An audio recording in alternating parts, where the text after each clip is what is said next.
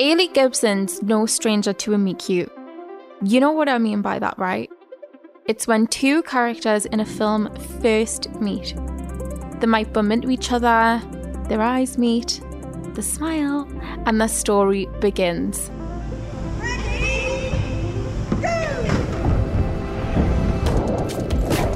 Eilidh's parents meet cute involved canoeing, so I don't think her mum and dad were too surprised when Eilidh became a slalom canoeist. Jane Gibson, Eilidh's mum, started canoeing when she was at Edinburgh Uni. She was one of the only girls who paddled at that time.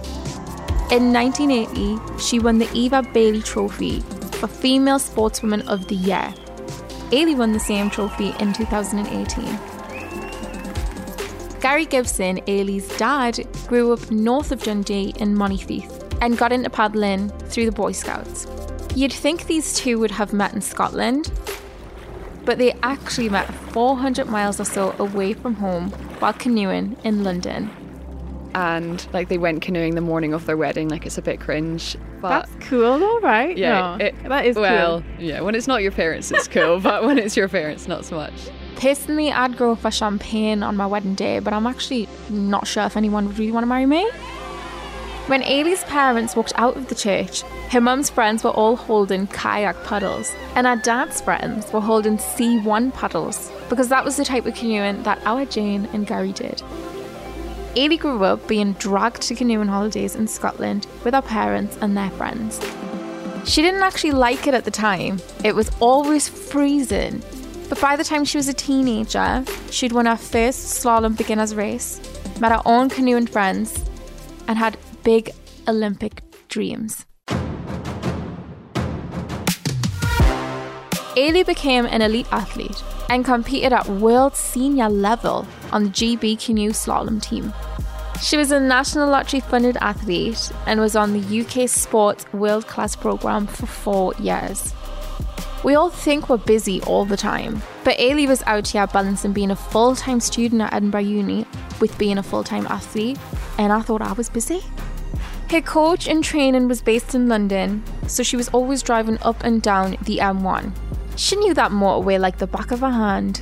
In 2018, Eilidh was finishing her degree and planning on being a full time athlete. Our girl was ready to qualify for the Olympics. It was all finally happening. Then, the week that she got her uni results, she was told she would need to take six months off the boat because the bone in her shoulder had broken down. Now, I've never had any injuries like that, but that sounds very painful to me. She had had pain in her shoulder for a while, but she had no idea that it was that serious. And if that wasn't enough, she found out that she was 0.29% off getting a first. It was a bad week for Eilidh, and I'm not even sure if we can blame the Mercury retrograde.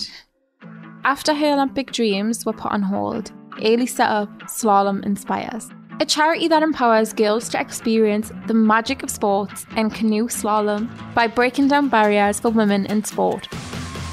I was like absolutely devastated and kind of found myself suddenly with loads of time gone from just being flat out. So Yeah. I've always like had this passion for women and girls in sport. I've seen mm-hmm. my friends drop out of sport as we were teenagers and thought, okay, I want to do something about this. So mm-hmm. I decided to run an event for the girls of our sport. And at, like at first it was going to be ridiculously big. It was going to be like, I'm going to invite everyone and we're going to do like thousands of workshops. So what ended up being is this event at the London Olympic course, and we had like 60 girls come from all over the UK, and we had workshops on things that girls in canoeing were particularly kind of struggling with, like body image. We have it's, it's an upper body sport, so you get upper body muscles, and Yeah. you don't necessarily see role models of girls with upper body muscles. Right, yeah. So then I just thought it was going to be this one event, and it ended up being like this absolute magical atmosphere. And from the girls, the volunteers, the parents, it was like really clear that this is something that needed to be continued. So following that, that was the end of 2018, and decided to run four events in 2019. So we ran like regional events, one in each home nation for younger girls, and then another big national event where we had Katherine Grainger come and do a talk. Who's like my ultimate hero, so I was like, just being such a cringe like fangirl. And then we've done a whole bunch of stuff as well. We've run a coaching initiative to support aspiring female coaches called mm-hmm. Project Flow, and we're running an academy for C1 women in Scotland at the moment. Eilidh's talking about the C1 Women Academy, which is all about getting women and girls equal opportunities in canoe slalom. C1 is one of the Olympic categories for slalom canoeing. But before I get into it, I think we need to take a minute to explain exactly what slalom is, because I don't want to make any assumptions here. You might have seen it on the Olympics where it's like a whitewater river and there's people going down in different boats around poles that are hanging from lines across the river. The aim of the game is to navigate all of the gates around the poles as fast as you can and without touching or missing any. Do you have to go in between them? Is the two? Yeah. So similar to ski and slalom as well. Yeah, exactly. And then you get penalties if you hit the gates or if you miss them. When Eilidh's doing slalom canoeing, she's strapped into the canoe while she's kneeling. Her legs aren't even straight in the canoe. I don't even want to think about what that would do to my knees. I don't think my knees could take that. In fact, I definitely know my knees would not be able to take that. And if that wasn't enough, they do the sport on artificial whitewater courses or hybrids. If it's a hybrid, it'll be a real river with rocks and blocks added into it. The blocks and rocks create the waves. I mean, this sounds pretty hardcore to me, but it isn't classified as an extreme sport. Romeo famously once said, 2 multiplied by 10 plus 1, Romeo. No, I'm not talking about that, Romeo. I'm talking about Romeo and Juliet. Romeo famously once said, What's in a name? Sorry, hon. There's a lot in a name, actually. Eilidh really wanted to get it right when she was brainstorming ideas for what she would call a new project. We like literally brainstormed so many wild things and then we talked about something about something inspires because the whole point of the organisation is to inspire and empower women through sport. Yeah. And we thought something inspires and we thought maybe she inspires and then we didn't want it to be like too in your face that it's about women. Obviously it is, but we didn't want that to put some people off. Yeah. So it went from slalom and that was the sport and our logo is like the female symbol with a wave in the middle. That's Which is really cool. Yeah. And you know, at the first event, what kind of workshops were there? So we had one on body image, Yeah. that, and we had uh, a female rugby player and a female sprint canoeist who are like just super stacked and they just look so cool. And they like came and did like an amazing talk about some of the battles that they've faced and how they've overcome them. Yeah. We did one about like what it's like to study alongside canoeing. So there's a couple of us that had been to different unis that talked about like our experiences of that balance. We had women that worked in the sport industry but not as athletes. So we had a physio, someone that worked within sports sponsorship, and someone that worked in a performance lifestyle to come and do talks. It's like you don't have to be an athlete, but if you love sport and you want to be part of that, there's so many more opportunities within it. That resonates with me a lot, especially the body image part, because I used to do gymnastics when I was like a teenager and I had big boobs and I had really big legs. Like, not big legs, they were strong. Yeah, strong legs. Yeah. And um, I felt really uncomfortable because I had no representation. And I was like, I'm not supposed to look like this. I'm supposed to be little, lean, petite, like body. And if I'm not that, then I'm never going to be good at gymnastics. So I just stopped doing it. That makes me so sad. I know. And I was really good as well. And Yeah. then now I look at the girls doing gymnastics and they've all got really strong Yeah. legs, strong bodies. And I'm like, oh my God, why did I stop? I But know. it's just one of those things. When I was a teenager, I could have come to one of the events and I would have loved that. I mean, that just makes me so sad that that was your experience because you just think how many other girls drop out of s all different sports because of that. And Mm-hmm. Could have been a gold medalist. Yeah, Couldn't I? yeah. Imagine that.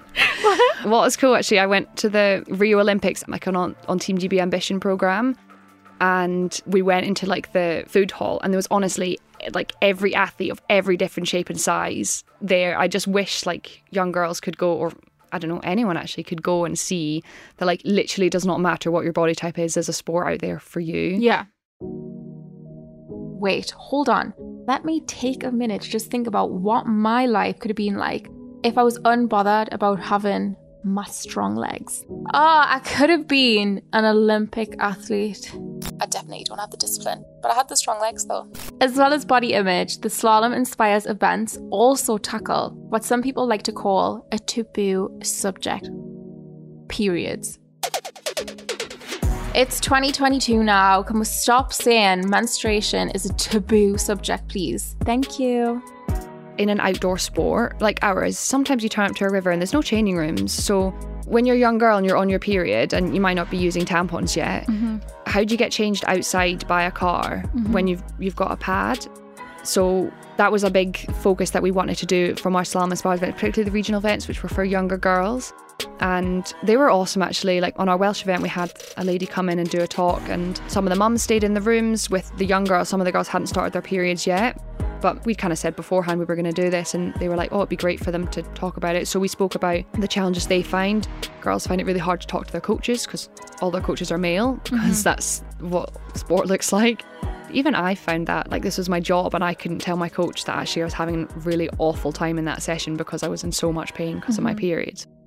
If I'm in my 20s and I can't say that to a paid coach, how can I expect a younger girl, a young girl to feel confident enough to say something? To say that, yeah. When Emily Davies, one of the older Slalom Inspires girls, saw what happened in that first menstruation workshop, she decided she was going to work on making coaches talk about periods she made this big presentation to deliver at the coaching conference that year. So this was 2019. We got her a place at the coaching conference and it was one of the optional talks. So the coaches had to sign up. Bearing in mind, at these coaching conferences, I'd say it was 95% male because that's just what canoeing coaching looks like. Yeah. Um, for now. For now, exactly. Love that. And no one signed up for it. So she wasn't able to do the talk. That was really disappointing, actually. I just thought, really, does every single coach in the whole of the UK know all there is to know about menstruation and how to support women and girls in sport about menstruation? No. Like, I'm sure I would learn loads about it, and I know a lot about that topic. Yeah. I just thought, why are people not saying up to it? Is it because it's a taboo? Is it because they just want to bury their heads in the sand? I don't know. Mm-hmm. And then the pandemic happened and that kind of fell off the radar a little bit, but it was just really disappointing, to be honest. What can you do about that though? How can you make sure that male coaches or just coaches in general make that like a priority?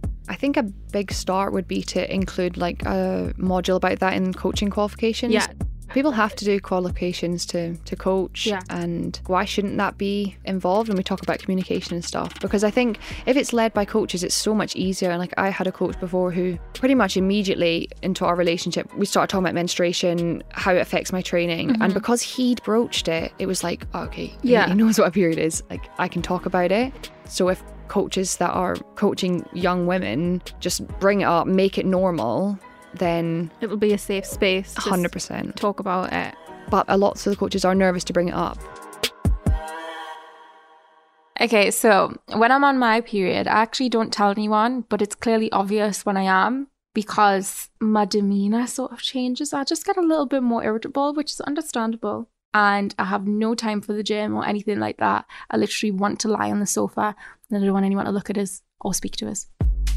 Olympic champion Dame Jessica Ennis Hill has openly said that she could have been a better athlete if she had trained around her periods. And while we're on the subject, we need to give props to Spain for approving plans to become the first European country to allow three days of menstrual leave a month. Me encanta. Eilidh saw a lot of her friends drop out of slalom canoeing for various reasons while she was growing up yeah, I think particularly like kind of the start of teenage years, I just saw so many friends just decide not to go anymore or their friend wasn't going anymore, mm-hmm. so they'd not go. Mm-hmm. I mean, you see that in like so much of the research, like there's like a massive drop off when girls go through puberty. Why do you think that is? I mean, I think it's pretty, but why do you think that that happens? I guess like quite a few different barriers. One yeah. being kind of what you said about body image. Yeah, that was probably the same as me. Yeah, which is a massive thing. Suddenly, girls are so much more self conscious about like being sweaty, and there's boys being there, and we don't have loads and loads of role models of girls being like sweaty in the media, and it's not really seen like as a girly thing, is it? I guess it's like a spiral effect because if some girls drop out because of those reasons, then mm-hmm. other girls drop out because their friends are going, and the social aspect of sport is so much more for young women, particularly we've designed Slalom Inspires around basically making friends because that's such a big thing that brings people back. Eilidh's been known to say that she wants every girl to have the same chance at the life changing magic of sport as her male counterpart. Preach! The first time she noticed that girls didn't experience the same magic was in our own sport you see the disparity in numbers in terms of female participation in our sport. There's about one third female to two thirds male. Uh, coaches wise, above club level, there's over 20 employed coaches in the UK that are male and two employed coaches that are female. But also, just from like chatting to friends and mums and everyone has stories like you had about Yeah. Barriers that put them off sport or stop them being involved completely. When she first got into the sport, Eilidh didn't notice the differences between the experiences of men and women. She kind of just got on with things as they were. But the more Eilidh thought about women in canoe slalom, especially C1, the more she realised that things needed to change. But what was really obvious was there were three categories for men and one category for women that was like happening regularly. And then just as I was kind of getting onto the scene, they created this new category for women. So you have categories where one, you're kayak, where you're sitting down and you mm-hmm. have two blades on your paddle, and C1, where you're kneeling, you're strapped in, and you have a single bladed paddle. But women didn't really do C1. But there was actually this like incredible group of women internationally that wanted to push women doing C1, and so they managed to get it into the World Championships in 2010. I decided to start that. Yeah. But I was one of two people in Scotland, in like the whole of Scotland, that paddled C1 Right. girls, which is was like such disparity compared to the boys. So Yeah. that was a really obvious thing for me. Will the day ever come when none of us will have to say representation matters? I hope so. Back when Eilidh was starting out, she didn't know any other girl in Scotland who was paddling C1. So she did what she had to do and jumped online to find some inspo. I remember like searching through YouTube trying to find videos of girls doing C1 and like I found one and I just watched it like on repeat, on repeat, on repeat. And then I was like lucky enough when I kind of made the junior team when I was 16, I met some of the ones from England and I was just like completely in awe of them because they were like these massive pioneers. But they were like just a few years older than me.